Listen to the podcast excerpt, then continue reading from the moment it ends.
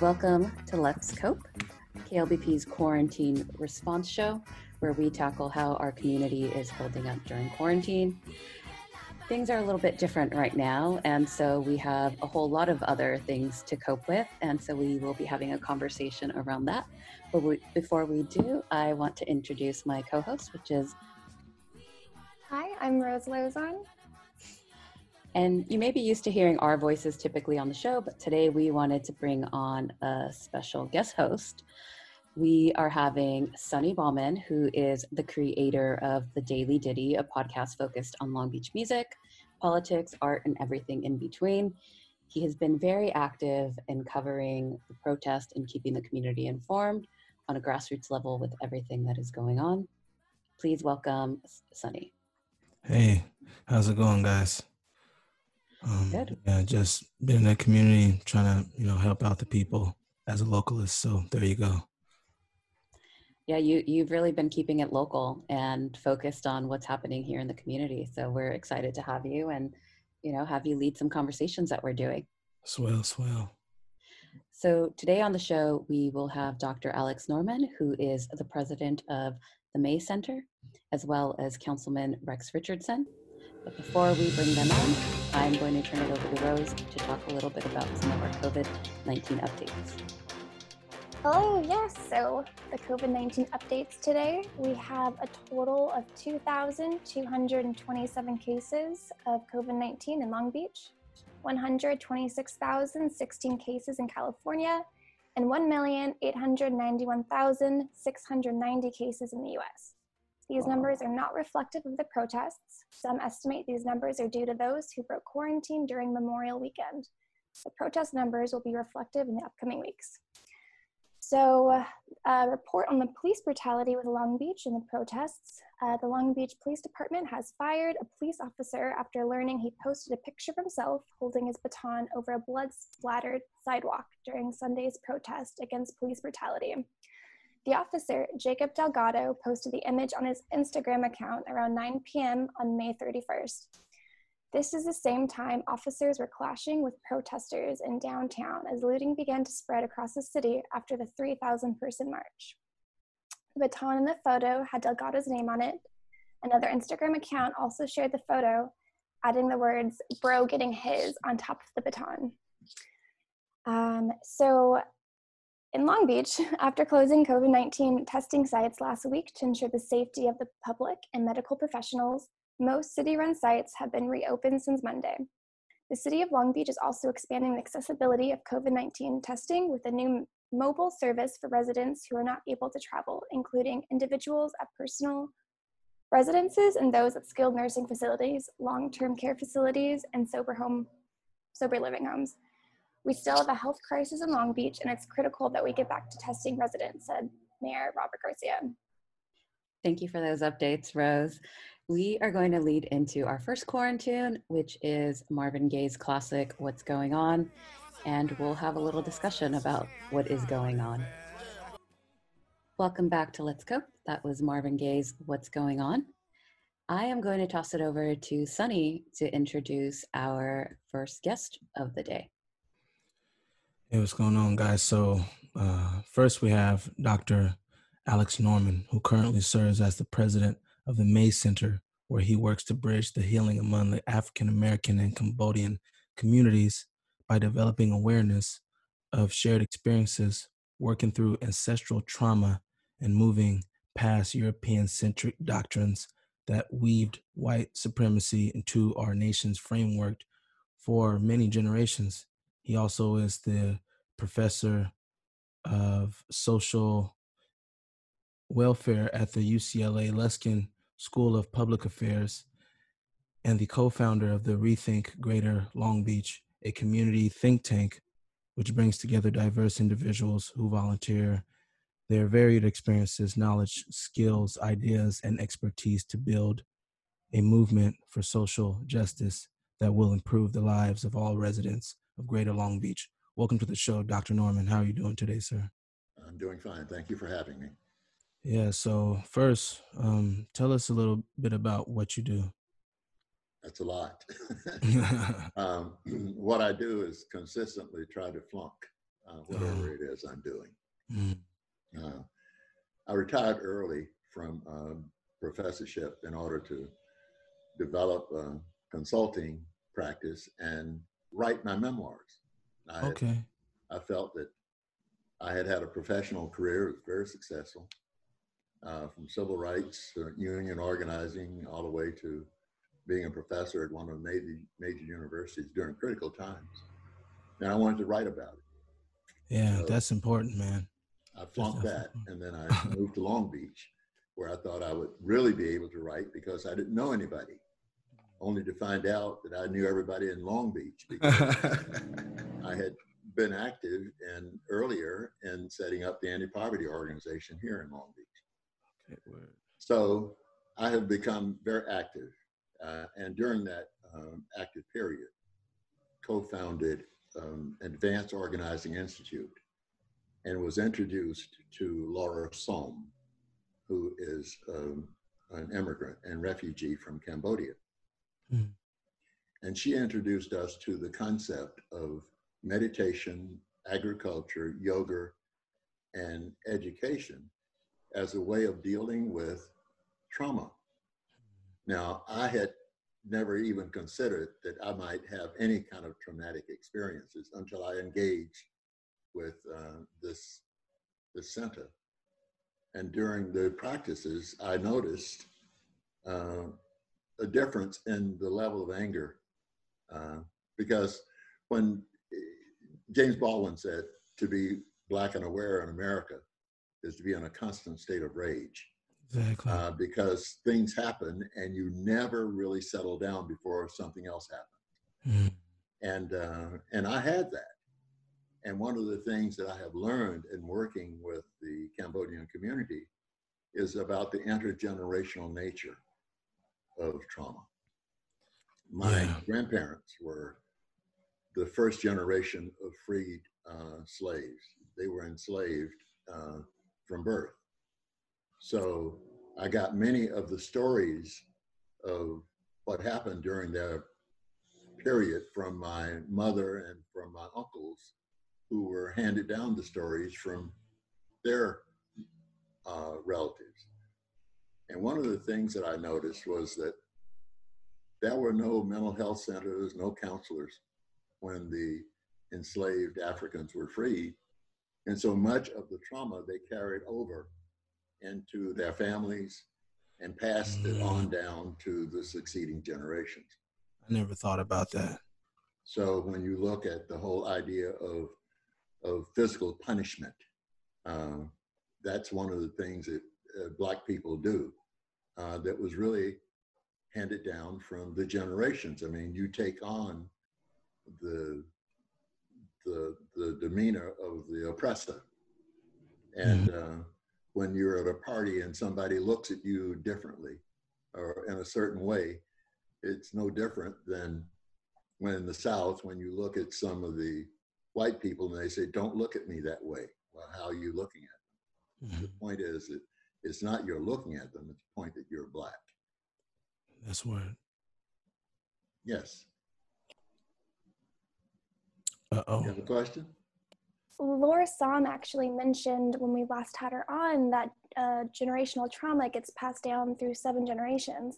Do you think that considering you are only one generation away from slavery and we're in a current, our government's still perpetuating traumatic experiences, do you think that's going to be expedited even further or? What I'm hoping is that um, in writing my memoirs, I'll be able to write about that. Uh, um, as a matter of fact, I've postponed writing my memoirs in order to do exactly what I'm doing now go live uh, and explain at the same time that I'm writing those memoirs because we need to get into the thinking of people right now what's happening.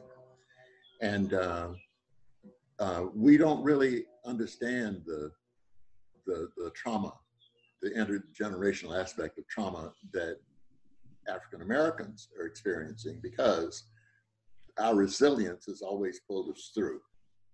And so, and our culture reflects it. So the, the, in the popular culture, only the strong survive, you know, so we get these messages that you've got to be strong. You know, you you got to survive. You got to get through it. So we never really had time to grieve, or never had a time to reflect and think about it. But in the interaction with the Cambodian people, I've begun to think very much about it. And so I've tried to incorporate it in my writing to point out that the similarity between enslaved people is one of providing them with a demeaning self esteem.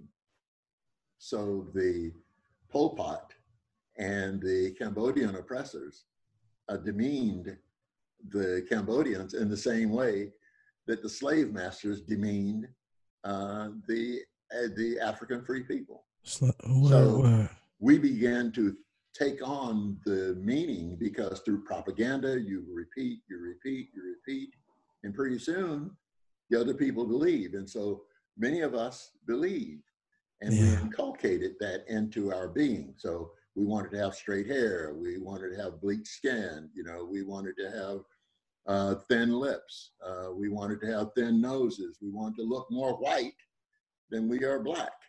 Mhm. And so that kind of that kind of acceptance of oppressive uh, traits to inculcate in our own being is a part of the intergenerational trauma.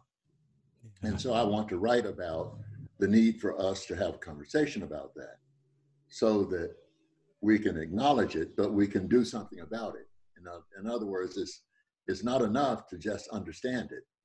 We have to then do something about it. And what I've been attempting to do is kind of heal myself, you know, my anger, you know, because uh, I've lived too long to have these things happening over and over and over and over again, not to be angry. Yeah, So I have to channel that anger into some kind of a positive um, energy. I wanted to say something about. Uh, the right to do that. mhm. I So wanted to say something. doing now. hmm I wanted to say something about what you said earlier about you know the generational trauma.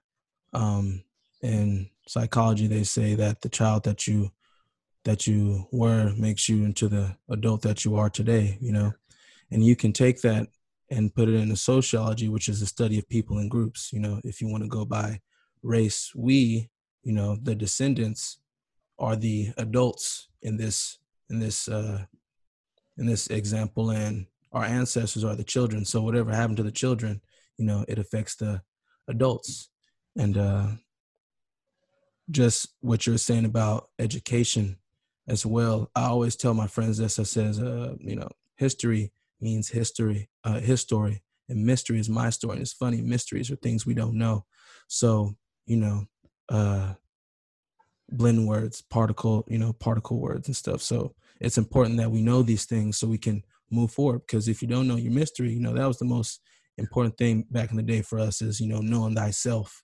You know, when you see the sun with the with the two wings on it, uh, in ancient Kemet or Egypt or whatever you, you want to call it, that's what that meant. So it's important that we know the trauma and how to fix it so things don't keep happening you know because just like you were saying even even soul food you know i have to constantly remind my family that you know those are the you know gumbo is like the the scraps that they're giving us you know what i'm saying chitlins you know we have to make a delicacy out of that so i'm trying to break that and say hey this isn't soul food you know like we have to move on and you know have better system because that's why we have uh, blood blood pressure diabetes and things like that man. So um uh, as people of color, how do we emotionally and spiritually heal uh, our individual selves and our families from, you know, the violence of uh, the systematic racism, and you know, how do we address the healing gaps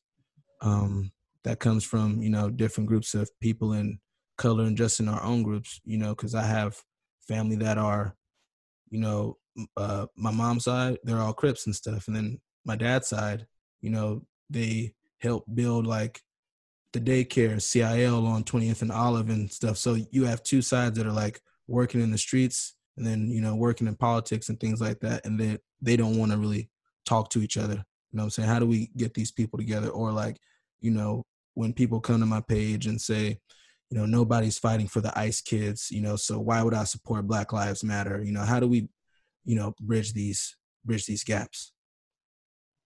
Well one you mentioned education. Mm-hmm. and uh, the point is that we've been miseducated. See pan-europeanism uh, uh, made the statement that only the european nations were worthy. Everything everybody else was unworthy so wherever european went, whether it was imperialism or colonialism, they carried white supremacy with them. And that what we have to understand, whether you're Latino or Asian or African American, or Native American, you have to understand that white supremacy is the thing that oppresses you, not the fact that some other ethnic group gets the rewards or the scraps that the oppressors throw their way in order to keep us divided. Exactly. Because the the, the strategy of the imperialists and the colonialists and the white supremacists is to divide and conquer. Mm-hmm. But the first thing is violence. They start with the violence. So that's why you see so much violence going on now in the police because white supremacists have infiltrated the police department. And so they're there in large numbers. They're there in the military and the systems have to deal with it. The difficulty we have in doing what you just suggested, you know, how do we heal ourselves, is to recognize that we need to heal ourselves.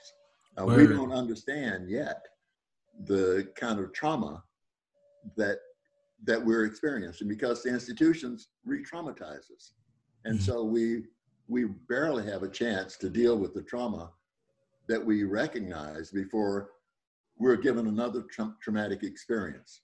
So we have to have some ways of dealing with the immediate uh, situation. Yeah. For me, it has been yoga and meditation. Word. So I practice yoga, I practice meditation. I've been a long time practicer of Tai Chi for the last 40 years, mm-hmm. which is meditation and movement. And it's a way of centering and keeping you clear about what's happening around you.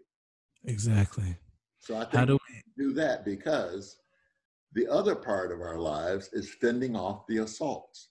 I mean, there has been a constant assault on Black people ever since we first set foot on this uh, territory. Yeah, that's that's Rose uh, yeah. Yeah, uh, there's this quote from Angela Davis You have to act as if it were possible to radically transform the world, and you have to do it all the time. Like, how mm-hmm. much does your mental health like go into what you're saying, perpetuating the revolution and continuing the practice? Well, Jackie Robinson said, "A black man never has a day off." Mm-hmm. so you have to just re- realize that you don't have any days off you know, because you're going to be black every day. And every day brings something that you have to deal with. Yes. And how do we um it's the resilience, you know, you you you use your resilience. Look, the, the people before me had it much tougher than I did, and they made it. So That's we right. have to we have to stand on that platform that they made it. You know, and read the the, the narratives, the, the slave narratives, and you you read the life of Frederick Douglass, and you think, God, you know, yeah, was a strong man. Well, that same strength exists in us. That was passed down to us, and so that's what we need to use in order to sustain ourselves in a constantly oppressive white supremacist society. Yeah. Um, tell us about you know is it pre-segregation or like you know before the you know the booming of the civil rights? Tell us about that because you know a lot of us like me you know and you know my mom was born in 68 and stuff like that. She you know a lot of us don't really know what what what that was like and i've i've never really thought about that you know? I'm glad that you don't know what it was like. Mm. because you know because it's like hardware. It's like software you know on your computer it's there and it just works. Yeah. And uh, what happened was segregation was like software. It was just there. Mm. So um, I was born in 1931, so as a teenager in during uh, uh, World War II, I saw lynchings. I mean, I every day there was a lynching. Soldiers were getting lynched. Whole families were getting lynched. My God. So, so they would come to lynch the the the the man, and the man had escaped and gone north, so they lynched the whole family, hanging them up.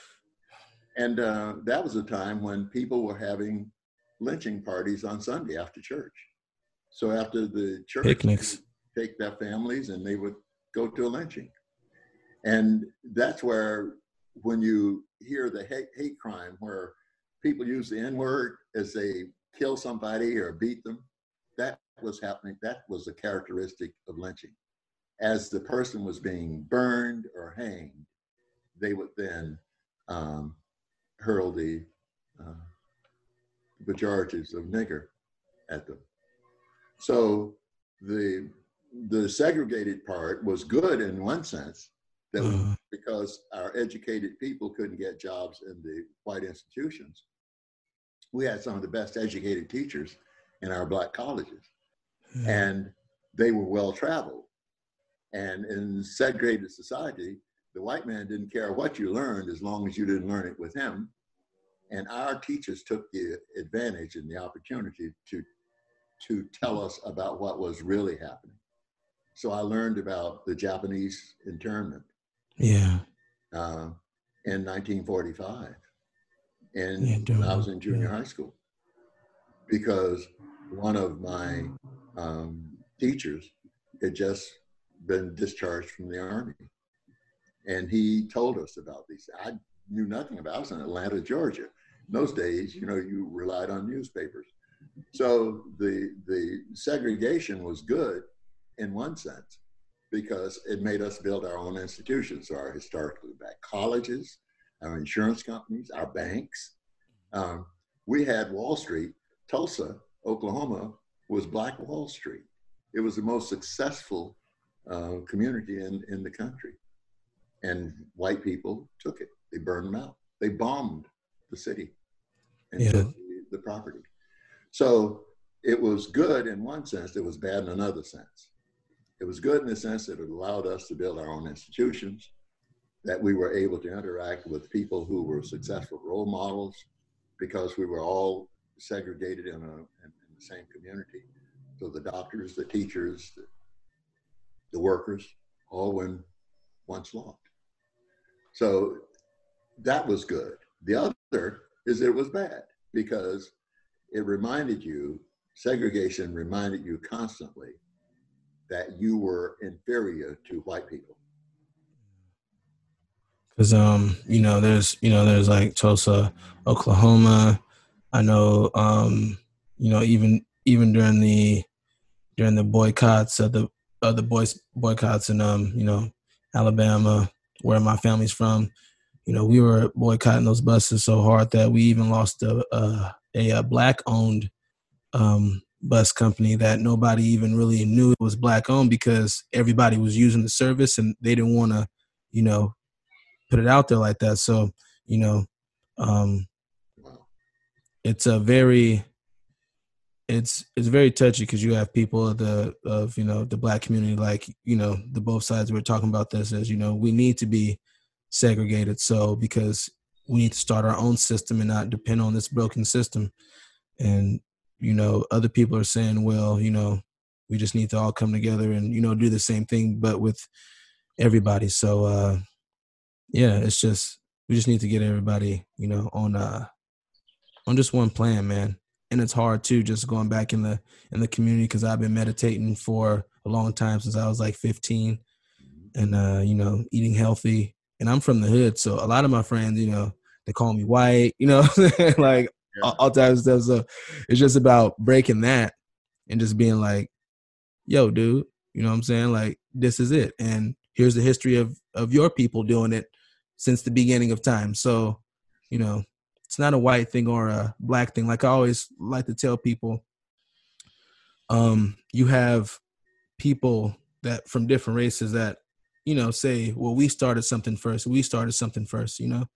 And I always just go back to this example saying, you know, the stars are already in the sky. Everybody looked up and, you know, used those calculations for their culture. Nobody started anything. They just discovered it. You know what I'm saying? So, and you could track, you know, even in Europe, you know, people, you know, doing stuff with everything since the beginning of time. So yeah, um, let me see in organizing for social justice, such as what are we doing, what we're doing at this time, what are the biggest keys of success, you know, moving forward, you know, organized? To me, it's thinking strategically. Mm-hmm. See, we can't continually react and respond because there is reacting and responding means we're being controlled. So I think we have to look long range. For example, you know, you mentioned uh, uh, building our own. I think we can build our own institutions without being segregated, mm. uh, because it's the idea of building the institution that's important. I like uh, that. we were educated. It, I was educated in the historically black colleges in the South, both mine uh, undergraduate and my graduate um, degree. My first graduate degree was from uh, Atlanta University and Morehouse, in Morris Brown College. Where? And so we were sent out, you know, to, I mean, we were educated, but we were sent out. We knew we weren't going to stay in Georgia because we were, we were educated to represent. Mm-hmm. So we had to go out and represent the race and we had to do twice as well as the white guy because we were going to be paid half as much, or we had to do um, uh, twice as much in order to get noticed. And so the the the the building of the institutions are really important, mm-hmm. but the thinking strategically is the most important. And that means that we really have to think about the long run. Mm. It means we can't assume that our success is going to be based on what happens tomorrow. Our success might be best based on what happens in five years. But we have to think strategically, and it's the organizing that is the important thing. I'm an organizer, mm. and my belief is that we got to where we are because of this organized civil rights movement 60s. Mm-hmm. And that was collaborating organizations that differed philosophically, as you saying in your family, people differed, but they agreed on the goal of civil rights. And I think that that's what we have to do. We have to find a shared vision and organize around that shared vision. Wow. And a number of people are trying now to do that. But at the same time, we got to react. So it's important for Black Lives Matter uh, to be active, as it is important for uh, Councilman uh, Rex Richardson to be thinking about economic equity, long term for economic equity. Uh, so we have to, we have to multi, we've always had to multitask. So we have to keep those things in our minds. We have to think long range, but we have to act short range. Yeah. And then, you know, like you're saying, delegate the work because I'm trying to do so many different things, and um, you know, somebody might say, "Hey, dude, take a chill pill today. I got you today. I got the page. I got the da da,", and then you know, I come back and nothing's done, and they're just like, honestly, I don't see how you how you do it. And then I had somebody today that said, well, you know, you have to take what you're doing and delegate it between people. You know, you can't just give it all to one person you know certain people are good at different things and that goes back to what you're saying too about you know some people protest.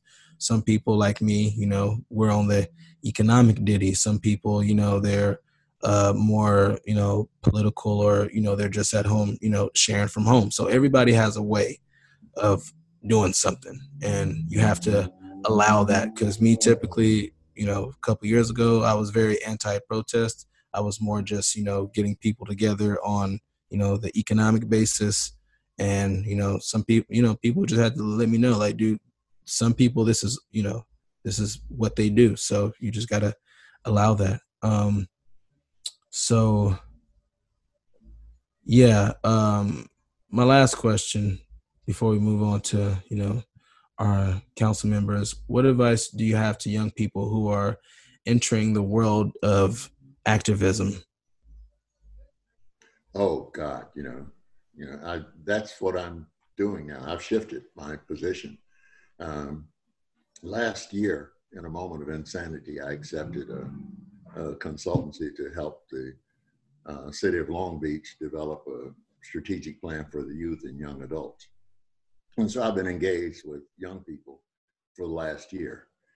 And uh, prior to that, I was working with millennials uh, out at uh, Claremont with uh, Reverend Leon Wood. So I've been working with young people to try and indicate to the young people that they stand on the shoulders of generations going back seven years.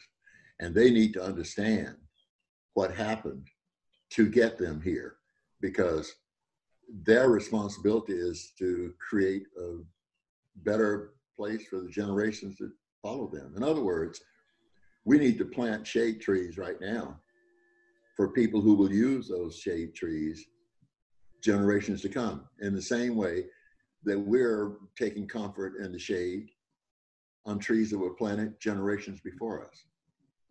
So I tell people, young people too, that while they're organizing, to take some time for themselves, to make sure that they're in good health, that they're eating right, that they are sleeping well, that they are not doped up on drugs in order to do the organizing, that they use the energy of being mission driven rather than you know, substance driven. Exactly. Uh, as a way of, of, of maintaining their health, but more that they begin to think strategically and that they work across uh, ethnicities because what's happening is that uh, we can't if we if we allow the divide and conquer to connect that's what trump is trying to do trump is trying to divide and conquer hmm. if we allow that to continue then 15 or 20 years from now somebody else will be having the same conversation yeah well change the narrative well uh thank you dr norman for being on today's show. We're gonna come uh, back to you in a second. We have Council Member Rex Richardson, who represents the 9th District in North Long Beach and is chair of the Long Beach City Council Economic Development and Finance Committee. He also serves as chair of the Long Beach Housing Authority. Uh, his record of accomplishments include championing the Long Beach Economic Inclusion Implementation Plan, establishing the city's Office of Equity, expanding shelter capacity to address homelessness, creating the Path Youth Adult Diversion Program, leading the Long Beach My Brother's Keeper initiative, and securing major investments in the revitalization of North Long Beach with the Michelle Obama Neighborhood uh, Library, the Houghton Park Community Center, and hundreds of millions of dollars in private, commercial, and industrial development. Regionally, he is the president of South California's uh, Association of Governments, representing 191 cities in Southern California region. Uh, Council Member Richardson has a history rooted in advocacy for most uh, for the most vulnerable communities and is recognized for taking initiative to address local government challenges. How are you doing today, man? I'm a little tired, but you know, young people always get me excited to talk to. So I just want to say to all of you, thank you for inviting me. I also gotta say, you know, Elder Norman is it's always a pleasure hearing from exactly. you. Exactly. And and I gotta say, you know, I was I was what 26 when I started getting involved in the city, and Dr. Norman, he doesn't take it easy on you, but you know, I, I always respect my elders, and he knows that. He, he wrote mm-hmm. something that was really critical once of me and the other black council members, and I always reference that. He sat down with me face to face, talked to me about it. So I'm just honored to be with you. So despite yeah. all of our, you know, what we're dealing with, uh, we have to keep talking. Mm-hmm. Um, I know you've you know had a busy week, just like all of us here. You know what I'm saying? Uh, tell us about you know the community responses that you've been you know getting recently. Well, uh, if I could take some privilege, I, you know, before I just jump into what the city's doing and put on that city hat, mm-hmm. um, I studied philosophy in school, and one of my favorite philosophers was was Du Bois, and and eh, you know, and and the the souls of Black folks, the the you know the uh, double consciousness of, of black people Mm. this is one of those moments where you know you understand your black consciousness and your worldview as a black man and also your responsibility as an american and for me as a local elected official that's even further prescribed for the things and the commitments that i made publicly to the people and so i, I want to before i jump into my role as a council person i want to just share my i want to hope to kind of share my perspective as you know one of the youngest elected leader, leaders in in the city's history uh, with young people. Um, and and what I'll start with is when I was when I was you know eight I turned 18 in August of, of 2001 three weeks later 9/11 happened.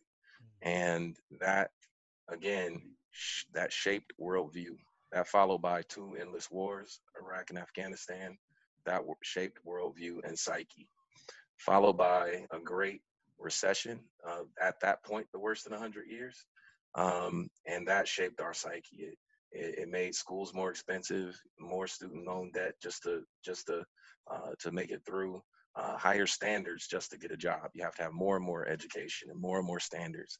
Uh, the housing bubble took place and then uh, rapidly raised prices on housing so an entire Mm. generation of people couldn't buy from there you had a few you know a few good years with barack obama followed up by donald trump. Uh, from there now you have a, another you have a worldwide pandemic that hasn't had happened in 100 years and now a great recession that hasn't happened. And now we have uh, a, a movement a worldwide multicultural intersectional movement for black lives that's taking place. All of that imagine the psyche imagine the psyche. And i'm you told me that you, you just said that you were you were uh, uh, uh, born in what 87 88 something like that Who me? your, your mom was born you said your mom was born in 68 right Yeah, 68.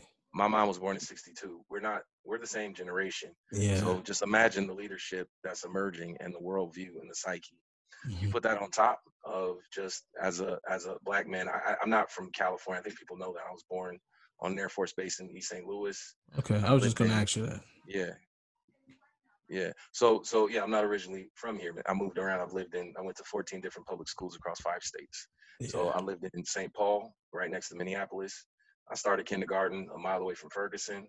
Uh, I pay attention. I always compare my experiences as a young man to all the things I'm seeing happen around the world.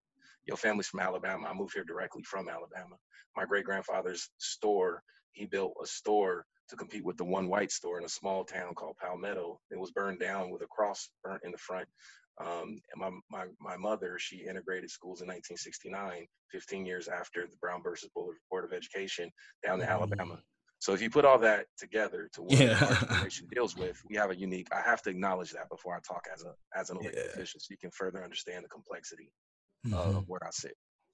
Um, I, I'll pause. It seemed like you want to ask a question, or I can Oh, just no, jump no. right into city stuff. Oh yeah, yeah, yeah, yeah. Okay, all right. jump right into it. So, so look, when you know when I was elected, when I got involved in the city of Long Beach, it was it was yeah, just kind of understand my professional career. I, was- I was a um, I was a first generation college student. I went to Cal State Dominguez Hills. It has a history rooted in social justice and um, and you know, I, I had the opportunity to serve as student body president and dip my toe into local politics and under start understanding the South Bay area. Uh, from there, I moved, went into the labor movement. I spent about about four years as a union organizer, initially for faculty, uh, and then for uh, like uh, uh, blue collar workers in South LA, um, public employees. And I met, you know, I met Steve Neal, who was a mentor of mine uh, through the United Way. We set up a food bank in South LA. I just, you know, bought a house in Long Beach when I was 25. You know, I'd lived there for about a year or two in an apartment, but we ended up being neighbors. And he ran for city council. I helped him. He asked me to help uh, serve on his staff as a field rep. I didn't want to be a field deputy. I felt like I wanted to do something else. And he and he, he said, No, you're a young organizer. That's what we need in North Long Beach. I want you to be my chief of staff. And I prayed on it. I thought about it. It was one of the best decisions I ever made to to really learn local government as a professional, as a craft. Um, and so so from there, um, you know, uh, uh, I ran for office four years later. Um, uh, when I was uh, 30, um, our district was one. You know, How old are you now? Latino. I'm, I'm 36 now. Oh, okay. Um, so I ran when I was 30. I've been on council six years. okay. So, you know, I'm married now. I have two kids. I didn't have any children when I ran for office. yeah. I have a five year old, I have a three year old. It's just the world brother. constantly changes. Thank you. I represent North Long Beach. I'm proud of my community. Um, you know, we're heavily Latino, African American. When we took office, we didn't have a bank. Uh, we didn't have a library. We, it was a lot of things. We were clowned because we were the only district with no Starbucks. Uh, Hmm. just just no real commitment to investment, and it and, and there are all these social determinants impact just the, our ability to thrive, and that's really been my focus. Take care of the district and try to set a standard of a basic standard of human dignity across the city. That's been my service philosophy. I've learned a lot, you know, I started out, you don't know everything, but when you're called to leadership, you do it because you love your community, you love your people, and you figure it Mhm. out. Like you build the bike as you ride it. Um, and you talked about the agenda. I don't have to talk about the agenda that we've done, but I think it's been, I think, I think my work and my record shows where my heart and my values and where I was raised uh, align. And and um, and so here we are today uh, with this with this emergency. Um, and Long Beach is really facing emergency on three fronts, from COVID to the economic and fiscal crisis impacting our city, uh, to this this really question that's being called on our on who we are as our city and our values. When I came in to the city, it was always you know this conversation of telling two cities. Generations before me have dealt with this conversation of telling two cities, and my generation is dealing with it you know, differently, but we're not afraid of this moment. Uh, I was on the phone with my sister. I a sister's older than me, you know, and a year older than me, and we were just talking this morning about the significance of this moment. And you know, we we really and you know, you have the people you go to to kind of get recentered. And, and for me, it's my big sister. I go to her, and she, you know, and she she said, our generations past us have have had to go through this, right? We're no like if like we have our social and moral responsibility to go through this and try our best as our generation to deal with this or else we are no better than those in the past and we kick it on to the next generation. We all have term limits. We have term limits. Our power is finite. That's we real. now. We have That's to move. real. now the urgency is here. We have to move. We have to get this right i don't think long beach is all wrong i, I love this city I love think it, dude. I, I love it, man. I love this city.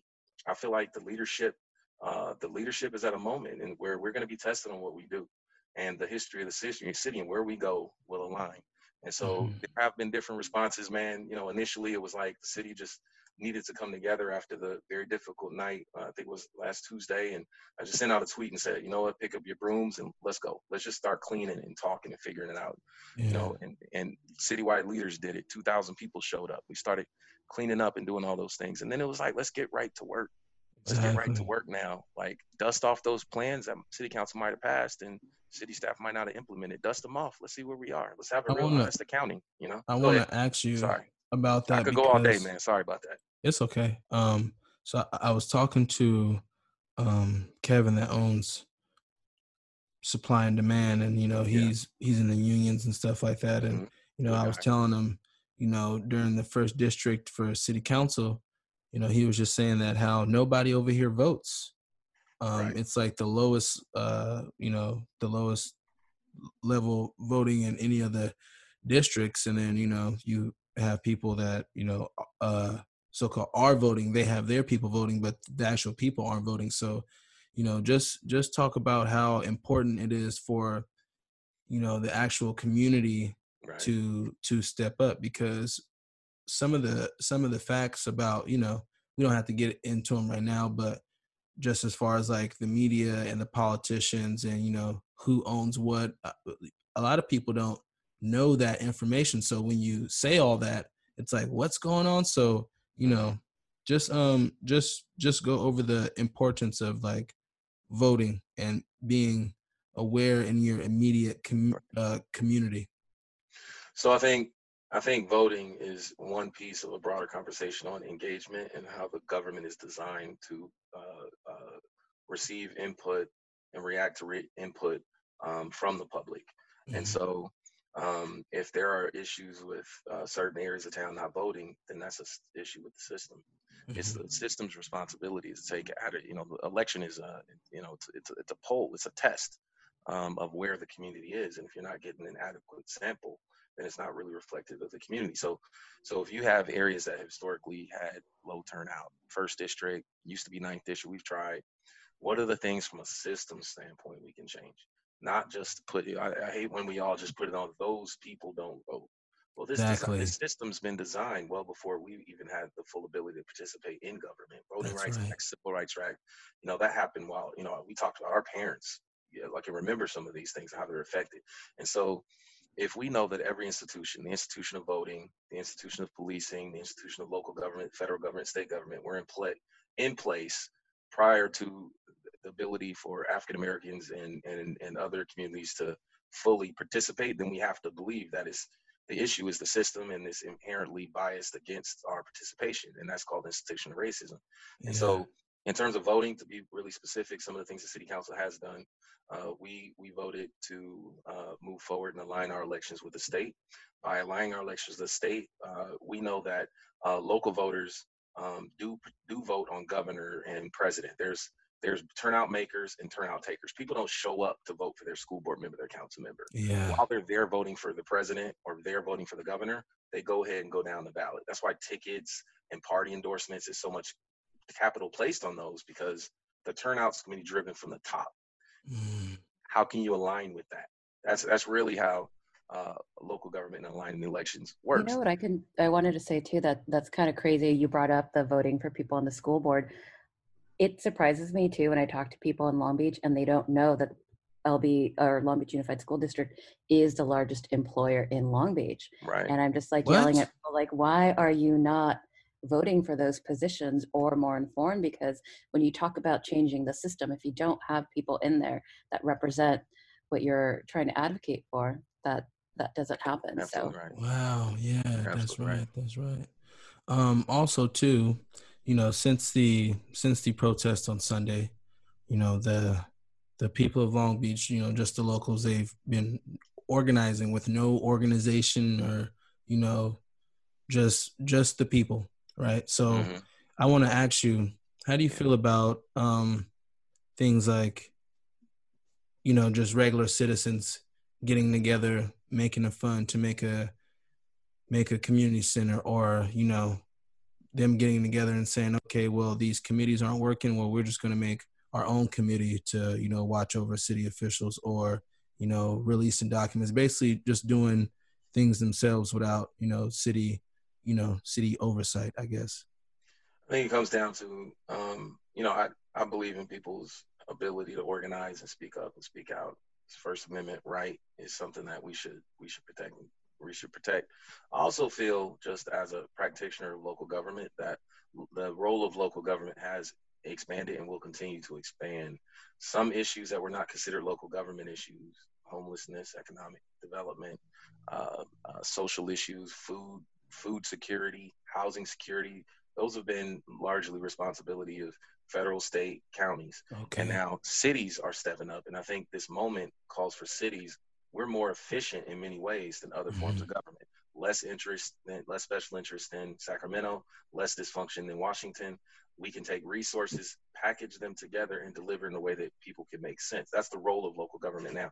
And so this moment that we're in does not only it's not only on the responsibility of oppressed people to fix the system. It's like like we have an institution here and the institution is made up of 6000 people and those 6000 people need to uh, and i believe many of them do um, are not neutral in this moment they they feel that this is a watershed moment that they need to be a part of and help facilitate you know how we actually make structural change Mhm. Okay. Yeah, that, So- that's that, that that's very uh important. Did you want to ask him? Yeah. So one of the things that I've been curious, you know, that's really come to light in in this last week is that all around the nation we're just seeing a lot of criticism of local city budgets as Mhm. people are starting to recognize just the amount of funding that's given to right police departments. Here in Long Beach, our police budget is, I believe, 48% of the Yep. city's budget. What things can the community actually do to change that at all? If, if I it's think- even possible. it's it is possible. It's possible. So look um couple things. So um the city council does have the ability over the budget. A lot of that is connected to a lot of factors from collective bargaining agreements to insurance and all these other things. But in order to truly uh, take an accounting the city at some point needs to commit to going back to zero zero based budgeting which is a practice every once in a while you do to sort of check under the hood and justify expenses um, that is something that is, I believe, going to ultimately be a good government practice uh, and, and define as help cities to become more resilient to emergencies in general. So across local government, that that needs to happen. The second thing I would say is I told you I lived in St. Paul. Minneapolis is right next door. It's actually not a terrible city. I sat on the panel at the White House next to the former mayor, who uh, invited personally by Barack Obama because she was involved in My Brother's Keeper. She had an office of equity, all of those things in Minneapolis. But how did that situation happen with those police officers? Well, that means that there was no really a real agreement within the organization from top to bottom and across, uh, mm. backed, by, backed up by systems change. And if it was, if it were, they would not, they would have had measures to prevent um, how it happened and the response to how it, and the response to it after the, the tragedy happened with Mr. George Floyd. And so that calls on every American city to do the same thing check under the hood, check under the hood, and check our own policies. And because it is, it will make us a more resilient city for everyone, not just Black people. It'll make, like, like this is a multicultural worldwide agreement. We should understand that. I see a hand up. Yeah. Um. So the protests are all centered around like anti-police brutality, but asking to stop killing the black community feels like the bare minimum from humanity. If yeah, we weren't forced right. to pander to the emotionally corrupt system, what are the bigger picture things we could be asking for, like reparations? Great question. Great question. So, so why is there? Why do we have a complex on on? Why do we have a military industrial complex, a prison industrial complex, uh, a need to define sa- safety and security as as just the need to be dependent on police. And that's because we have to redefine our service philosophy as as a people and as a government to value other level other types of security and safety. If my street is dark, I do not feel safe. If if I am being evicted because there's not affordable housing, I do not feel safe and secure. If I do not have access to jobs, community centers, health care in my own community, I do not feel safe and secure. All of those things, those basic and needs, as well as the needs you, you, you have to thrive, are a way of redefining the ways that our budget should be investing to create a common standard of humanity and human dignity. Otherwise, you only leave it to downstream, which is suppression, like that, like the concept of policing is suppression. You have to be upstream, upstream by having an agreement on basic, basic dignity. Basic human dignity needs to be the standard. You have agreement to that and your budget should reflect that.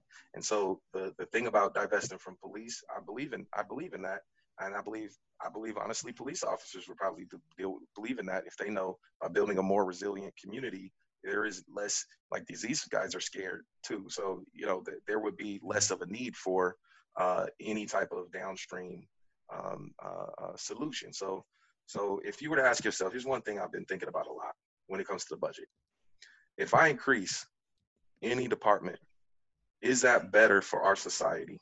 So the question, if I increase parks and recreations, is it better for society? I think yes.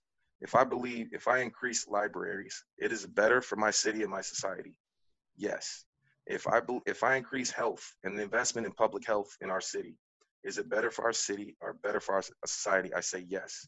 If I increase policing in our community, is it better for our society and better better for our community? I say no because the need to police it, it is it is a symptom it is a symptom of, of, of a social ill which is institutional racism and the need to uh, uh, uh, have to suppress violence in order to give people the sense of safety. If they felt truly safe in their community, it would not be as much of a demand. I would love to keep every police officer on the force and retrain to be social workers or whatever it is so that we could have that. But the reality is, we haven't defined it that way. And that's the pivotal moment we are in now. That is the occasion that we are in now to refine that and make it normal for you to talk about those things. Because I have support jobs, I'm a labor guy. I don't want police officers to lose their jobs. I think the definition and the way we define it should change. I, right? I, I, I, that's just how I feel. Yeah, so, so, so we, uh, we have to take a, a quick station break, mm-hmm. but I know we have some more questions about that for you. Uh, and we want to bring Dr. Norman back into the conversation after the break. So we'll be right back with Councilman Rex Richardson and Dr. Alex Norman let me take a minute to champion locally grown, volunteer powered, listener supported radio. KLBP is entertainment, education, and conversation for Long Beach, San Pedro, Wilmington, and beyond. Let me tell you what happens when you donate to KLBP. You give voice to your neighbors, your friends, and family. Our programming provides access for local artists, storytellers, and journalists as a priority. We also provide education and training for those residents living within the diverse neighborhoods we serve who desire to learn or improve their broadcasting and podcasting skills. Donate to KLBP. Nothing is more important right now than direct communication inside the community for the community. That's KLBP. Donate today, klbp.org. Just click on the donate button. And stay healthy, Long Beach. Hey, Long Beach. This is Melanie from Still Life. We need each other more than ever, and there is no better way to feel connected to your community than through storytelling. Tune in every Saturday at 11 a.m. for Still Life Stories.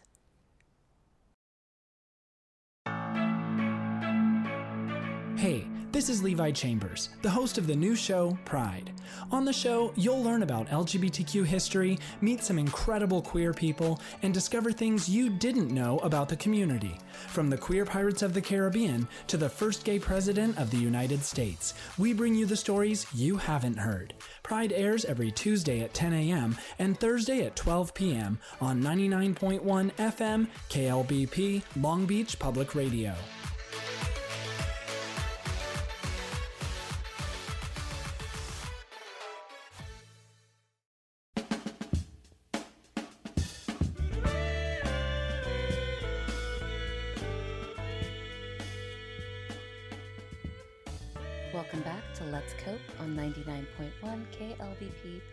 Beach Public Radio.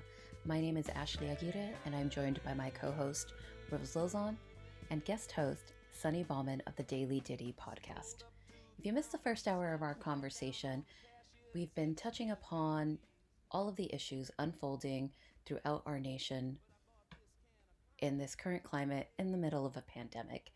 And our guests are Dr. Alex Norman of the MAYE Center and Councilman Rex Richardson, who represents the 9th District.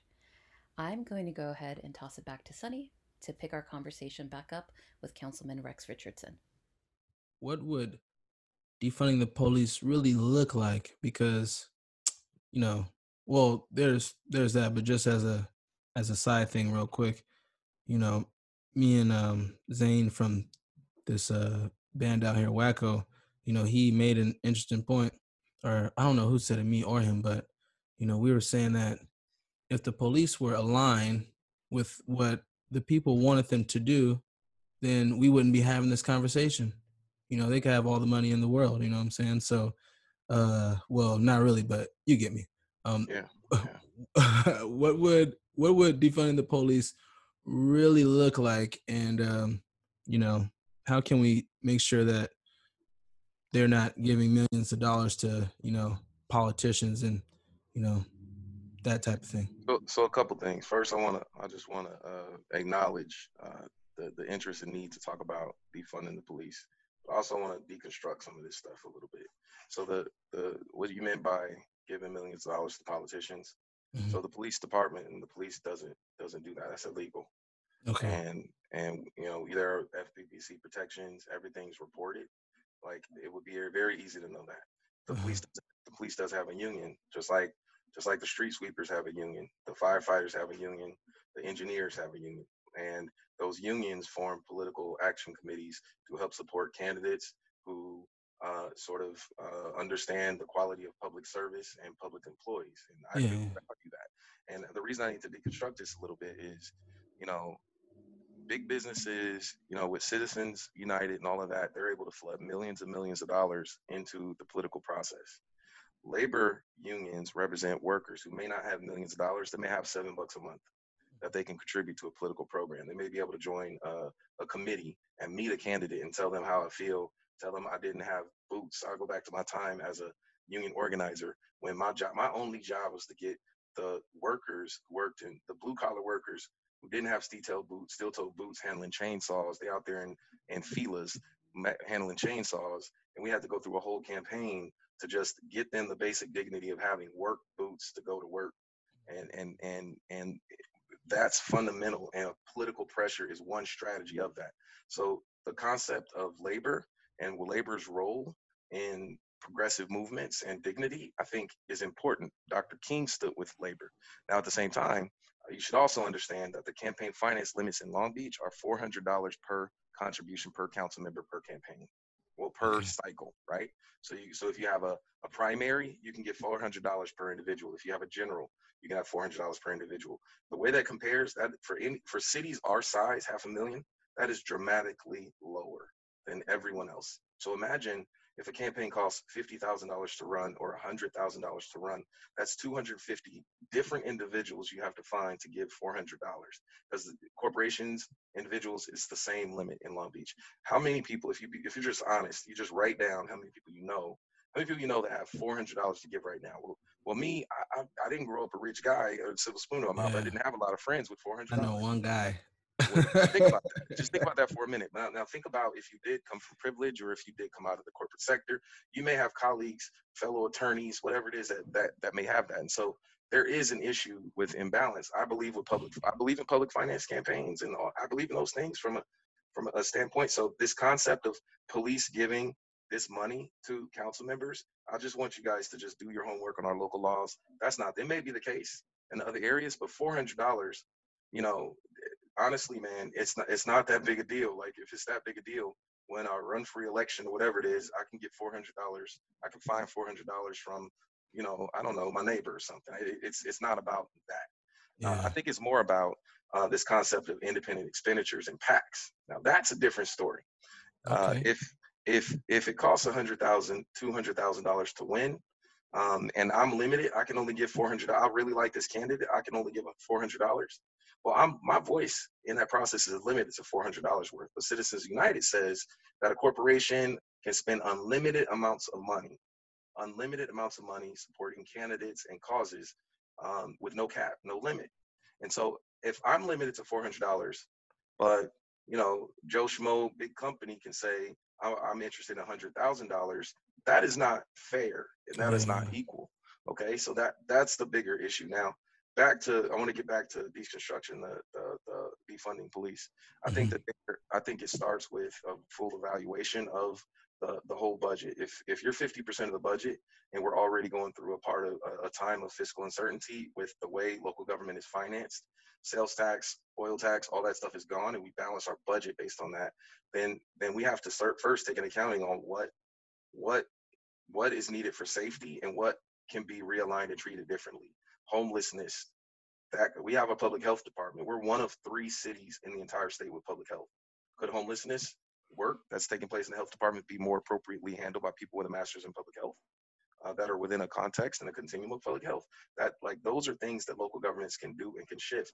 I think the long-term dependency needs to be really for the resilient sake of security of a community and and uh, like stability of, of government it needs to be a plan like you you you begin with the things you can do today but then you start building more resiliency over a five year plan and a 10 year plan to sh- to shift your government. That's that's the way that this thing is going to have to happen from a even a healing standpoint a culture change standpoint. If anybody who says culture shifts and it shifts in a snap then they're, not they're, they're not talking reality. Culture has to, culture has to be sort of developed and grown built up by pillars. built up. Right right. So the work that dr norman has done um, the work that he did with the equitable profile in Long Beach when I just started in Long Beach as chief of staff. That is the thing that the concept of equity got in my head from that. Like it, my efforts may have looked very different than his efforts, but acknowledge that just like a philosopher builds off of other philosophers and they may take it a different direction, mm-hmm. this is all still our community's construct. This is how we build, and we're all connected to the same social fabric. I was going to say on that note, I actually want to bring Dr. Norman back into the conversation because this this next thing too that I've been thinking about is is defunding the police actually enough? Because that's one part of it but then you have a legal system that hasn't actually uh, applied any actual uh, punishment to those police officers that have had charges brought against them. So what's what's your take on that? What what else can we do beyond that? Can you, giving you a, yeah, a heads up on a, an op-ed piece that I've already submitted uh, uh, to the press telegram deals with just that issue, uh, as if defunding the police uh, is going to really solve the problem of racism in the institution. And in the same sense that I think we have to, when we organize, we have to think strategically we have to make strategic cuts. For example, the protesting and the looting are different aspects of what's going on now. But when you look at the looting, it looks highly organized. Um, unlike yes, it does. I've seen. Yes. And we need police protection against that. So we've got to really think where do we begin to cut with the police department? Now, personally, I believe that you can't change the content without changing the context. So if the context is white supremacy, and that's embedded in all of our institutions, then police is simply one dimension of the judicial criminal justice system. It would mean that that entire system needs to be changed. At the same time, I can agree that I would cut every penny that goes to any militarized aspect of the police department. Right. The other thing I would suggest is that we need a different policing model. You know, I've been working with police for, God, 45, 50 years. I've been working with police for 45, 50 years, including uh, training police chiefs. I was a professor of command college, so I trained police chiefs. Um, I did a 10 year study for LAPD on community policing. I introduced community policing uh, to Tony Batts and the um, Long Beach Police Department, and uh, it created a 40 hour uh, training program, in service training program at the Academy. So, so I know that there are changes that can be made. However, as soon as Tony Batts left and we brought in another chief, we went in a different direction. So that suggests that, as Rex was saying, it's a systemic problem. So an individual can't come in, no matter how charismatic that individual is, that individual leaves, and it's like rain in the desert. You know, 15 minutes later, you never knew that was a storm. And so a chief comes in, he says, let's start off on the left foot, and the left foot is smash mouth policing everybody goes into smash mouth policing. That was Jim McDonnell. Yeah. Another chief comes in and says, okay, we're going to start on the right foot. The right foot is community policing. Then everybody falls in line. That was Tony Batts. So I think it's very difficult, um, the kind of cuts uh, that are going to be made. But I would suggest that they be made strategically. I don't know budgeting. I don't know the city budget, so I don't feel that I'm at all uh, qualified to comment there. But I do feel that I'm qualified to comment on law enforcement. I work with the London Metropolitan Police uh, in training uh, their commanders. I work with the Bristol, uh, England Constabulary and Avon's Constabulary in training their people in neighborhood policing. And I think what we need is a different policing model. We need the model of policing that's based on the principles that our whole police department was set up on. It was set up on the Robert Peel principles. And Peel's principles was that the community are the police and the police are the community. And that the police simply distinguish themselves because they have a responsibility for protecting those of whom they are a part. So community and police are opposite sides of the same coin. Yeah. That's the model that was um, instituted in Britain. As a matter of fact, they call the British police, they call them bobbies. That was because of Bobby Peel. So they were Bobby's boys. And they operate on that principle. And that principle is one of service, that there's a service to the community. And our police force operate on the basis that they occupy the community. So they need mm. to dominate and show up in force. And what we need is a different policing model, as we need a different educational model, and a yes, different sir. judicial model, and a different health model. We need all of our systems need to be revised. Mhm. That's my rant. Uh, Council. I was, oh, sorry.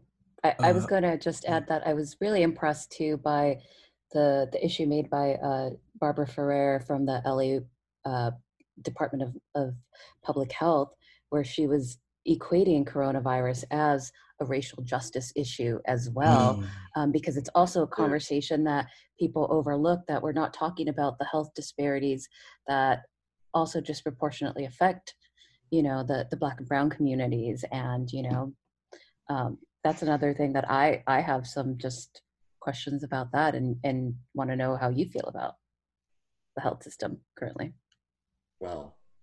I, I did a, a, a study uh, called The State of Black Long Beach back in 2012. And one of the things that I did was ended up with, uh, and this gets back to some of the issues that Rex mentioned that we've had a little bit of a scrape because I tend to hold people to very high standards. mhm. And it- my students used to say, Dr. Norman will love you to death, but he'll work you to death too. You know, it's just that, you know, we, we don't have a lot of time. Yeah.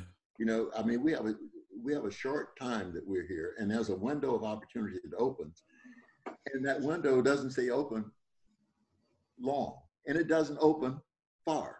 So you have to open it the rest of the way, get in before it closes. And so my my feeling is that when I did the study, I looked at issues in Long Beach among Black Americans. And I called that book that I wrote 12 years later, or 10 years later, African American Leadership at the Crossroads. Because in that State of Black Long Beach report, one of the things that I focused on was the health disparities. And I suggested that that would be a place for us to start.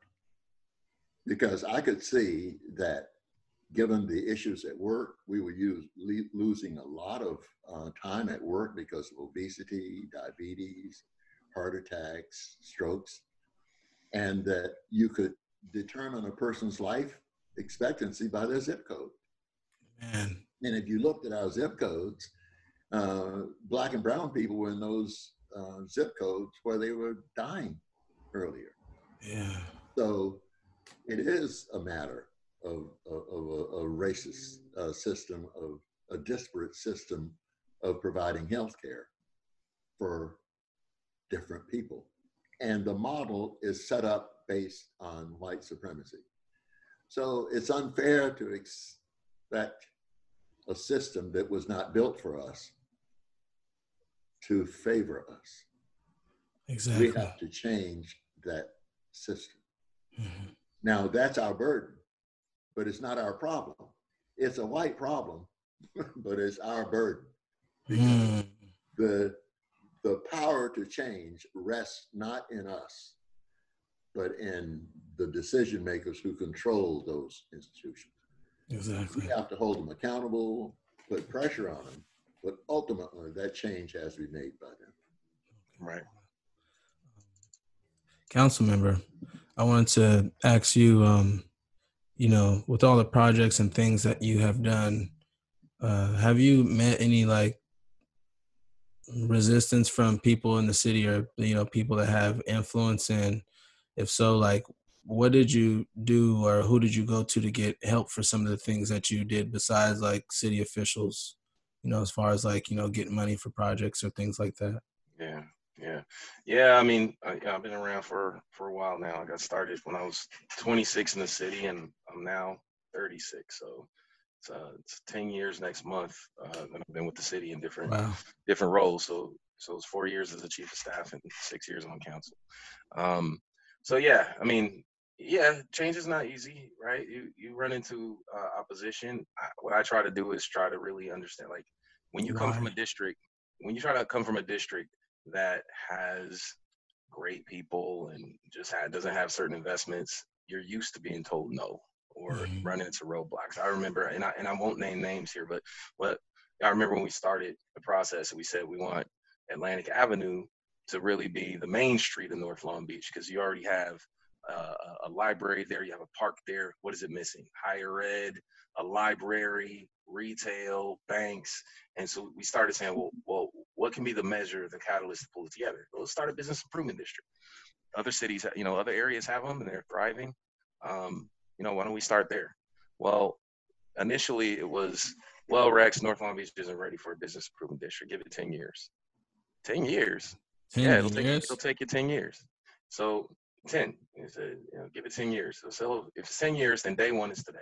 It didn't take 10 years. It took two years. It just wasn't, the belief wasn't there that it could, it could happen. There's so many examples. When we talked about doing the Houghton Park Community Center, you know, back when Steve Neal was in office, you know, this was, you know, uh, just shy of 10 years ago. Let's look, our community center is the most utilized in the city. It serves, it's the only regional, as a senior program, teen center. 90805 area is the fifth, is a fifth of the city's population. It serves 20% of the whole city. Mm. And, it's, and the roof is collapsing and it's raining and it's our only facility here. We got to invest in it. They said, well, we did a feasibility study. It cost $10 million to replace. That's just not, just not there, right? I wish we moved on it when it was $10 million to replace it. It's, it's 20, $25 million to really do it today. Mhm. Um, today, but we were able to, you know, we, we add, we fixed it. We added a new building. It's done. We were going to open it and then the COVID pandemic hit. And Oh, so it's man. sitting there very nice. I can't wait to show people right? But, but they can't see it. It's it expanded square footage, all that. But but the point is, we're used to like in local government. I love the challenge. I love bringing people together, having them Mhm. believe in what can be accomplished. I love that. I have so many examples of that. When we came in, North Long Beach had four or five neighborhood associations. That's it, just a few. And you know, initially there was a lot of contempt for the city. Hey, you you're the same city that contracted out a police department to LA County sheriffs uh, you, you know, we feel disconnected. There's five other, other city halls closer to my house than my own city hall. Those are the things you would hear Mm. from North Long Beach. And we had to build that that trust, that congruency, have everybody understand that social fabric. I love that process. That's what that's what I love as a former uh, uh, student body president, as a former community organizer. I love the one-on-one conversations, building leadership. We have now 12 neighborhood associations instead of five. We have a business improvement district. Long Beach Opera moved to North Long Beach. Mhm. Long Beach Cap moved to North Long Beach. Yeah, they did. Shout out Long Right. Beach Camp. Think about this. Think about this. We didn't even have a strong nonprofit sector. We have the we have the largest, most modern branch library in the city in North Long Beach. Houghton Park, Mhm. North Long Beach. We got Chase Bank. We're the only district without a bank. Chase Bank is done. They're just waiting on the the government's government to reopen. The, you know, the economy reopen, Yeah. and they got their bank. We had no coffee shop. We got three of them now. Like this is this is community transformation. I'm proud of. I love doing that work. Thank you, I don't even brother. the original question, man. I don't even remember. Exactly. Talking about North Oh, oh, oh, yeah, yeah. Uh, I think Rose has a question. Um, more of just like kind of a comment what you said, like from the 10 year to the two year situation. There's this quote from Noname uh, Pessimism is a tool of white supremacy. They don't want you to be imaginative about a world free from genocide, wealth hoarding, patriarchy. In these moments, you think revolution is impossible. It's important to remember that that way of thinking is inherently violent and supremacist. And it's, I think it's remarkable that you were, took that 10 year goal and made it into. Mhm. Yeah, I mean, you articulated it better than I did. And you send me that quote when you can. No name, no in a name lot dropping shorter a- time than I did. Send me that quote. That's that's no name the rapper, right? Rose, is that where you got it from, or or or, or is it anonymous? It's a tweet from Noname. So, yes, I think. Um, Doctor Doctor Norman. Um, first of all, I didn't mean to interrupt you like that. I totally uh, agree with you. I was just saying that uh, you know the police don't need to have any any militarized anything. You know, as we see today, you know the National Guards out there, so we don't need the police to do any of that when we got you know dudes like that out there. But I do want to ask you this: um, in the like even in my own stats with the Daily Diddi and, and things like that, um, only one percent of the people that listen to it are from zero to seventeen. And I know, you know, during the civil uh, rights, you know, movement, you know, back in the '60s, it was a lot of the youth in the streets marching. Like a lot of the youth. I don't really, um, you know, I, I see people in my age range. Like I'm 26. I see maybe like 19, 20 year olds, but I don't really see like any high school students out there. You know, how do we, how do we get back in contact with that? And you know, because those are uh, those are the the the. No, I'm not going to say children or kids. Those are the people that are going to be doing this. You know, when I'm gone. So, how do we get them started right now? It's very difficult to do when you don't have uh, organizational infrastructure. Dur- During this, um, mo- the uh, civil rights movement, you had you had active national organizations, NAACP, right. Urban League, um, Brotherhood of Sleeping Car Porters, um, Dorothy Height, and the uh, National Negro uh, Women's Negro uh, women. um, uh, Student Nonviolent uh, Coordinating Committee. You had all of these national organizations that had local units. And so what they were there to do was to educate the community, which included the young people. Hmm. So the marching was not just tactical, it was strategic. It was educating young people about the role of exercising their First Amendment right, which was to protest against the government that was oppressive. Hmm. When in the course of human events, a government is oppressive against its people, they have a right to rise up against it. That is in our Constitution. Mhm. So a lot of what was happening at that time was educating young people. So one of those uh, uh, young people, uh, a colleague of mine, um, uh, Roberts, uh, Terry Roberts, was one of the original Little, Little Rock Nine. Hmm. But what happened was those families educated the kids on how to act, on what to do. I mean, it wasn't just throwing those kids out there to the winds. Yeah. It was using those kids strategically because we knew that the general public was much more likely to identify with the plight of kids than they were with adults. Exactly. That's what I was thinking about yesterday because, you know, there's a lot of people that are saying, you know, protesting and, you know, uh, everything has evolved since back in the day. So a lot of people are saying, you know, there's a lot of opportunist groups and you shouldn't bring your kids out. And then I seen these kids, uh, you know, leading this march saying, you know, say his name, George Floyd, and they're like screaming, you know, this man's name and stuff. And, you know, the kids crying and stuff, and it it it made me cry. And I was like, you know, we we probably do need more of this, you know. So uh, yeah, everybody in, involved that has to uh, do with this. So, uh, Um, Be- Before we, we move on to stuff, we have to take a, a quick break. But mhm. um, when we come back, I definitely want to get into some of just the quick future things and how we obviously move forward and maybe your experiences as being Black men in, in this time. So we'll be right back to, to hear a little bit more from Councilman Rex Richardson and Dr. Alex Norman. How legal are shelter in place orders? If my ex husband or ex wife wants to withhold my child from me because of the coronavirus, can they do that? What is the legal standard for getting a restraining order?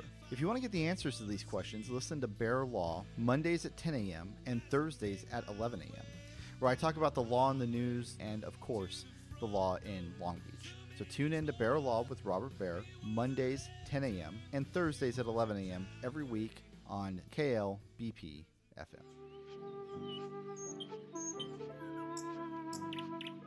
A little talk, epic music, a lot of heart. Morning Intentions Radio is brought to you by Jane Free and a collective of Long Beach healing artists and musicians.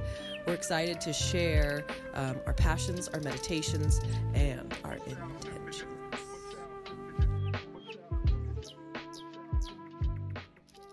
Welcome back to Let's Cope on 99.1 KLBP Long Beach Public Radio. I'm Ashley Aguirre. Um, I'm and- Sonny Ballman from the Daily Diddi. And I'm Rose Lozon. So I want to pick up the conversation just a little bit more about obviously the future because we're in this moment. And one of the things we talk a lot about on the show is we talk about what we call the gifts of the pandemic because through this all we need to see the silver lining. And I was personally reflecting on this yesterday and just thinking about how the reason we are in this moment right now because I'm thinking what's taken us so long to get here and have this kind of mm-hmm. action. You see protests all across all 50 states in the US right now, which, if anything, is unprecedented in our history. It's that, that you've had all of the states mobilized. How, what do you think it, it is about this moment in particular that has pushed us to this? Uh, obviously, there's there's the, the pandemic, but what do you think it is that's allowing people to be part of part of this and be so engaged? Well, big question. Go ahead, Rick. Go for it. You go for it, Dr. Norman. You start. Well, I, th- I think it's the young people. I, th- I, think what has happened is that young people have awakened uh, to a sense of responsibility, unlike any time that I've seen. What I mean, when the 14, 16, 17 year old uh, uh, young people are organizing international movements uh, for environment. Uh, the Black Lives Matter was, I mean, that's because of a young person's life being taken and young people just being outraged that would have happened, enraged. So they did something about it. I, I think that what we saw with George uh, uh, Floyd, that was a 17 year old girl who stood there filming that officer as he mm. looked at her with depraved indifference and uh, that look is embedded in my mind i can't get it out of my head that that is the look that we're dealing with that is white supremacy incarnate that feels that i can put my knee on your neck struggle strangle you of your life and still have my knee on your neck mm-hmm. I mean, that is unbelievable. So my belief is that we really have to invest in youth. One of the things that happened in Long Beach was an Invest in Youth campaign. And that Invest in Youth campaign has resulted in champions of young people. Rex Richardson as a councilman and Lena Gonzalez as a councilwoman were supportive of those youth. And that's the way we had $200,000 set aside to do a strategic plan on youth and young adults in Long Beach. So if we can create an infrastructure where youth and Long Beach can come together, not only to receive services, but to be empowered, educated, and instructed on how to participate in government, how to develop leadership um, among the communities, how to develop collaboration across different ethnic groups. I think it is a moment. I think we have a pandemic moment here that's created um, an opportunity. The Chinese say that crisis and opportunity, the symbol is the same. So for every crisis, there's an opportunity. And the question here is, will we take advantage of this opportunity to invest in our youth? And I would say if we're going to take money from the police department, that one of the first places that we think about putting it is in a youth division or a youth center or a youth something that really looks at uh, our young people. What 136,000 plus young people in our in, in Long Beach. I still say our. I'm in Yorba Linda, but my heart's in Long Beach. Yeah. And Councilman Richardson, I know you you you had some thoughts on that too. I, I agree. I mean, um, I mean, the reality is, we Long Beach, we should, as a local government, kind of strive for the best at everything. And the question is, do we have the best uh, youth development continuum in the country? Do we have that? Do we have the best that's available to our youth? I know we have pieces. I know we have a great community college. I know we have access to Long Beach City College right here in the community. I know we have Cal State Dominguez Hills is right on our border, which uh, has a lot of resources and uh, that may be a different lens than Cal State Long Beach that may be appropriate for more appropriate for you know some type of uh, education structure. So there, there's pieces there. You have uh, a workforce agency. You have opportunity there. Uh, the question is, um, is it all designed in a way that is accept, accessible, creates uh, the same opportunities for, for youth. Uh, that youth during the summertime are given, you know, access to to to be enriched by the very community themselves. Uh, what about poor kids? You know, how do our poor kids faring? Faring? Do we just assume because they get free lunch that everything's okay? How's mm-hmm. mental health? How's the wraparound services for these kids? You know, how's what about academic academic achievement and performance? Is it something that we, we you know we hold up and we, we point to and say we have a great school district and say a broad statement without acknowledging you know without acknowledging the challenges of a large school district school discipline reform uh, the need to standardize uh, alternative forms of of, of uh, uh um, you know dis- school discipline and school discipline reform. So so this is a moment to just ask those questions. Where do we measure? Where do we stand up? How does our youth development continuum stack up to what what it should be? Because ultimately the youth will inherit will inherit this community and it's in all of our best interest to invest in those youth. I want to ask you a little bit just about the the experience of obviously just being a black man right now.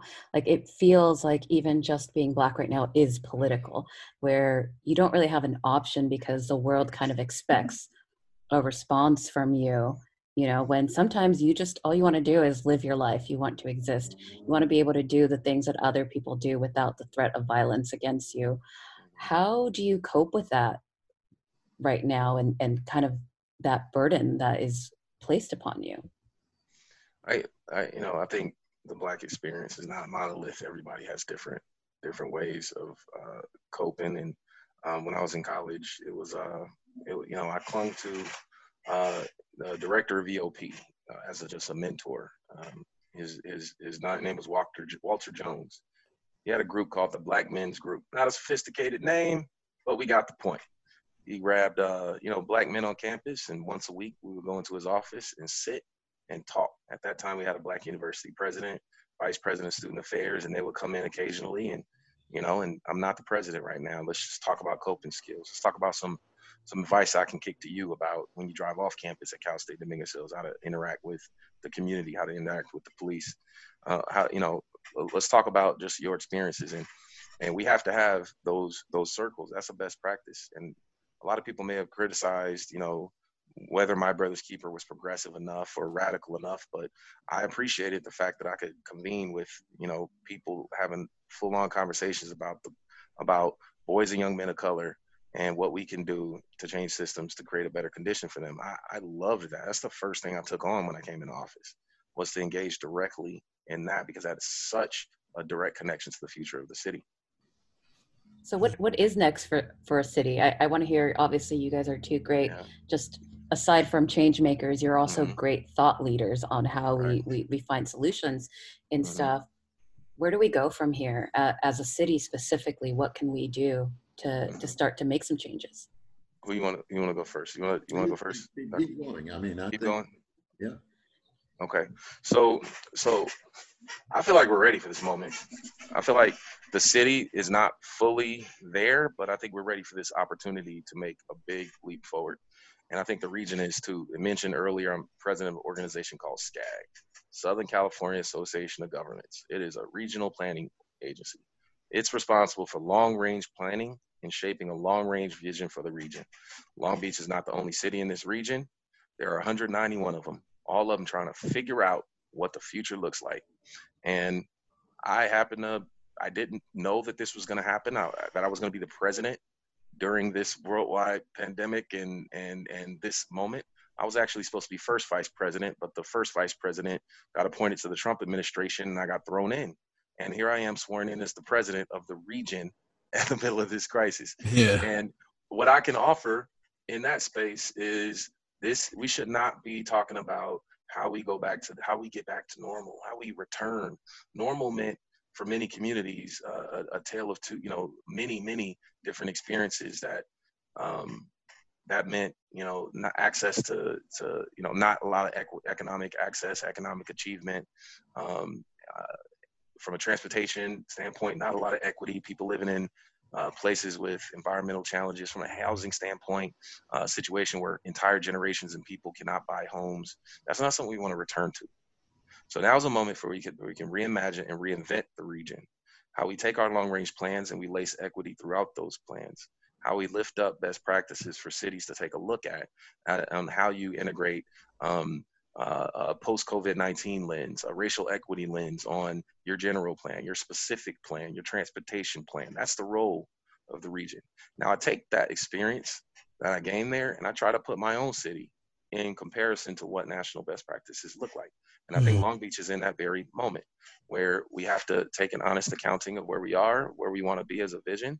Um, and and if we were to, to assume that institutional racism does exist, if we were to all just take that, take start with from that point of acknowledgement that it does exist, then should it be the organization's purpose and the plan, the general plan's purpose to root it out and make things more equitable, or is it the role of individuals? Is it a role of council people? Is it a role of in the uh, black community? No, we should plan for it. It's just as essential to our resiliency as a city as a pandemic or an earthquake is. You see it right now. It can devastate your community if you don't plan for it. So here are some steps that I've recommended um, to try to make sense and just give some direction on structuring this conversation. Uh, in looking at truth and reconciliation in South Africa and in Canada and, and in Australia, and just looking at um, sort of understanding our dynamics, when we had a, a crisis a couple years ago around the land use element, um, there were a lot of people standing up, screaming, fighting our city, saying, "Not in my backyard. I do not want additional density. I do not want these things changing the character of my neighborhood." Town hall meetings of 500 people at a time. The city came out, met it head on. City staff put up tents and heard from those people and listened to those people about their concerns. Well, right now, people are in the street. And I believe that the city has the same responsibility to meet it head on and listen formally, formally listen, take into account what people are saying. It doesn't even have to make sense at first, but hear it, hear the opinions of those people. Then, second, we have to begin, once we gather that information in a formal way, we need to begin to convene. We can convene internally as a city, we can convene with leaders, business agencies that we're trying to figure this out need to convene nonprofit sectors, progressive groups should look internally to themselves. Why is there not a lot of black leadership in the progressive movement in the city? Eh, look internally at these things. They're all institutions. So take a look. And I know that people say, oh, I'm tired of looking. I'm tired of convening. I'm tired of listening. I'm ready for action. Well, yeah, but what's the strategy? There's got to be a strategy immediate, short term, medium term, long term, intersectional strategy. That's what comes out of that second phase. Immediate things that can be done now to address and acknowledge the need for change medium things, long term things. Uh, there's a lot of focus on Citizen Police Complaint Commission. I feel like the, the mistake is to point at one commission and say that's going to fix this problem. The, the, the commission in of itself is a charter commission. It, we can't even change it this year. People talking about this, like it can't happen until 2022. The deadline is passed to put it on the November ballot. There's a lot that can go on the ballot, though. That's just not charter reform. A lot of mm-hmm. things that you guys have voted on were not charter reform. There's things that could be happen that could happen now, but there has to be buy-in from the organization, from the top down. Tom Modica all the way down and across the organization that we have to fix this because we can't move forward without fixing this. We cannot move forward from this moment. So the third phase again was so was listen. It's uh, it's it's it first acknowledge, listen, convene, catalyze. Catalyze is put the plan into motion. Now, this sounds like a long process. It probably should be a six month, 12 month process, but we don't have time for that. Yeah. This all needs to be wrapped up. The listening process, people are already listening. They're already talking. We should be listening right now. Right now. Get to convening within the next, get the process of convening within the next two to three weeks. Start that process, get it done. Count on, have some integrity to the process. Bring in national leaders, bring in PolicyLink, bring in Cal State Dominguez Hills, who has a history in this, but like count on institutions and uh, who, who will have to embrace and talk about this. Get the PhD students engaged. They're going to write their dissertations, man. Give them yeah. an opportunity to help shape this. Yeah, and that's more to, to action. Let me just say this part: when we get to like catalyzing action, everybody has responsibility to that. Voters have a responsibility to vote in this action. Council members, school board members, college board members, everyone, uh, nonprofit leaders, business leaders should be examples right now in this moment. So I would say I would say you guys is, you know, if you are connected, are you connected with Long Beach State? I believe it's connected with Long Beach State. Is that right? The radio? We're not. We're actually no. all independent? completely independent, okay. 100% I keep people calling owned. you guys youth, man. I, maybe just because of the way you look. But I, am your age. should, well, you should look at. What I'm saying is, you should be an example too, right? Media has a responsibility to mm-hmm. like what stories has media, has media lifted up in the past? How have they perpetuated this narrative? And you know, think about the editors of all our periodicals. Are any any people of color uh, the editors of any periodicals in the city? Are are any people of color leading any of our major agencies? Yeah.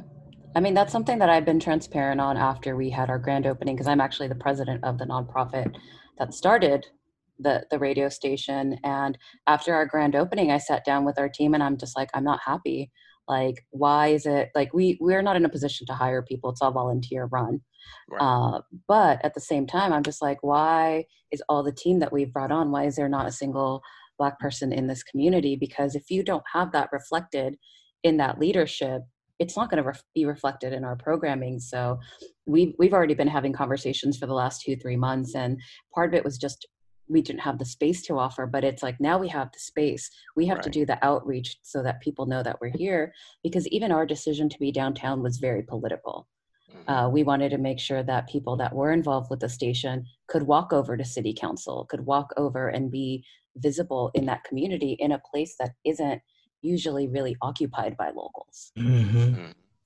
you know so you can come to north long beach if you want to we, we may need a second studio all right. Uh, you may you may need to think about locating in a different area. Let me go back to the question you asked about being a black man. You know, first I have to say that my family uh, sustained me. I mean, we had um, we had family reunions where, in the African tradition, there was the griot who told the story of the family. So Pappy Charles was the patriarch of our family. And he told all of the stories about all the Normans. He told about my grandpa, who, Eli Spires, who was a, a metalsmith in uh, Augusta, Georgia, who was born 1833 and was emancipated from slavery and built his um, uh, blacksmith shop to the point where he had all of the uh, of the work, and the whites didn't have any. So the white men came over to ask him if he would come to work for them, and he was saying, "Why should I work for you when I've got all of this business myself?" Well, a lot of stuff went on, but the the, the short story is that the Klan singled him out and one day when my grandmother was at home alone, one of the Klan members, who was an insurance agent, assaulted her. And she told my grandpa. And when he came home, he went down to the insurance agent's business and he beat him to death. And the Klan then sought after my grandfather and they killed him but he took three of them with him. And so my family, they always said that you have to determine what hill you want to die on. And we got that from when we were little. And my grandmother would say that you've got to be like tea. The hotter the water, the stronger you get. So I got all of these family sayings that didn't mean too much to me at the time that they said them, but later on meant everything to me. The other thing is that I've had tremendous mentors. I mean, I've had uh, people who I happened to grow up, it's a matter of when I was born, really. So uh, Whitney Young, who became the uh, Urban League director, was my mentor at Atlanta University. Uh, W.B. Du Bois, that uh, um, that Rex says was his favorite, um, was one of my favorites because he fashioned the sociology program at Atlanta University from which I graduated. Uh, his writings uh, guided my every thought. He was the intellectual of our uh, generation. Um, the people during the civil rights movement who took me under their wings and taught me uh, how to be calm in chaotic situations and how to not lose my cool and how not lose my head. James Baldwin says that what we have to do is channel that anger because that anger can be the very thing that can be devastating to you. So I credit my mentors, many of them, men and women of all ethnic groups. I credit them with strengthening the character that was already there, instilled by my family. In terms of where we go from here, that's what I that's what I'm writing about. Where do we go from here? I'm using what I have experienced in my life and what I see in the country using Long Beach as a case study because for the last 21 years, that's all I've known. I've known, I've slept, I've ate, I've, I've drunk Long Beach for all this time. So Long Beach gave me a second win. I was professionally done. I was going to come to Long Beach and write my memoirs.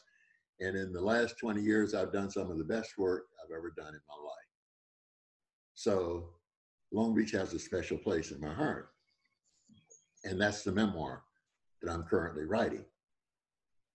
But one of the things that I see that's missing in Long Beach is the infrastructure that galvanizes the community. I think the city may very well be poised to do something, but I've seen too many governmental efforts fade.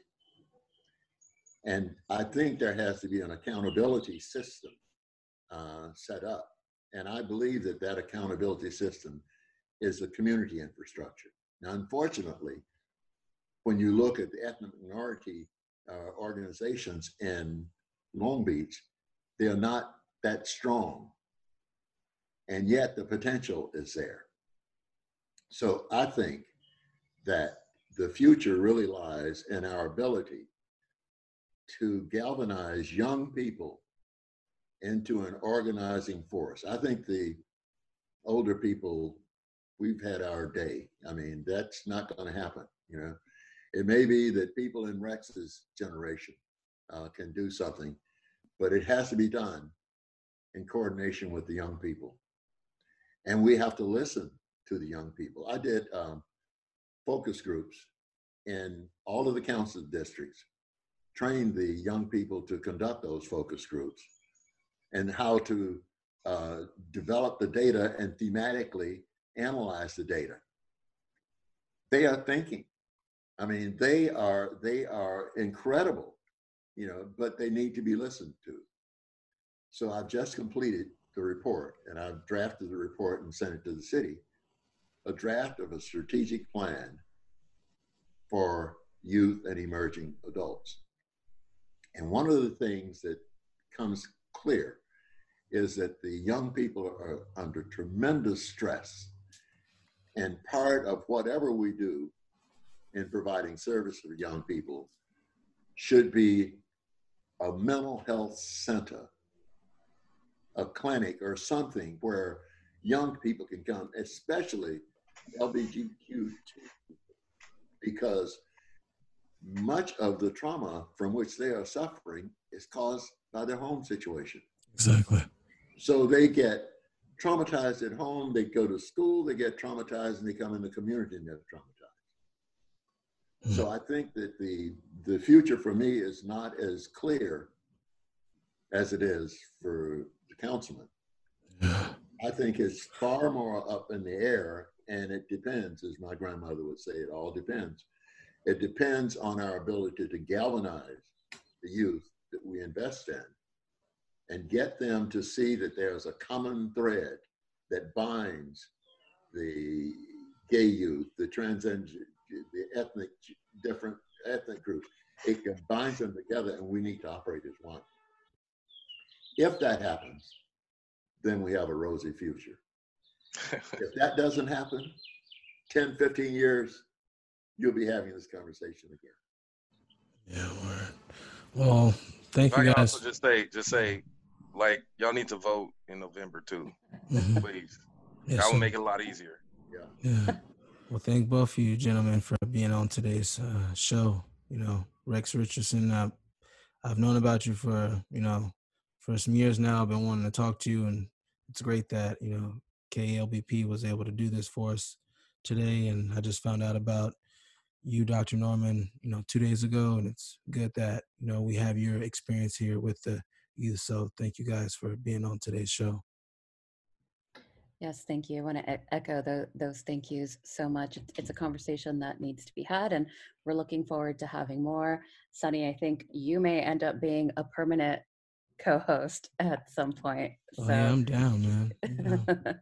Get get ready for that. Uh, be sure to tune in tune in next Wednesday. I know this episode has really been heavy about the male perspective, and so we are interested in talking to some of the ladies in the movement and getting mm. their their stories because we know that that black women also face an additional factor of discrimination and so we were eager to have those conversations. For let's cope i'm ashley aguirre. I'm sunny ballman i'm rose lozon and thanks again for joining us. Here to play us out is the late great charles bradley with a song called why is it so hard? Which i'm sure is a question on everyone's mind let me take a minute to champion locally grown, volunteer powered, listener supported radio. KLBP is entertainment, education, and conversation for Long Beach, San Pedro, Wilmington, and beyond. Let me tell you what happens when you donate to KLBP. You give voice to your neighbors, your friends, and family. Our programming provides access for local artists, storytellers, and journalists as a priority. We also provide education and training for those residents living within the diverse neighborhoods we serve who desire to learn or improve their broadcasting and podcasting skills. Donate to KLBP. Nothing is more important right now than direct communication inside the community for the community. That's KLBP.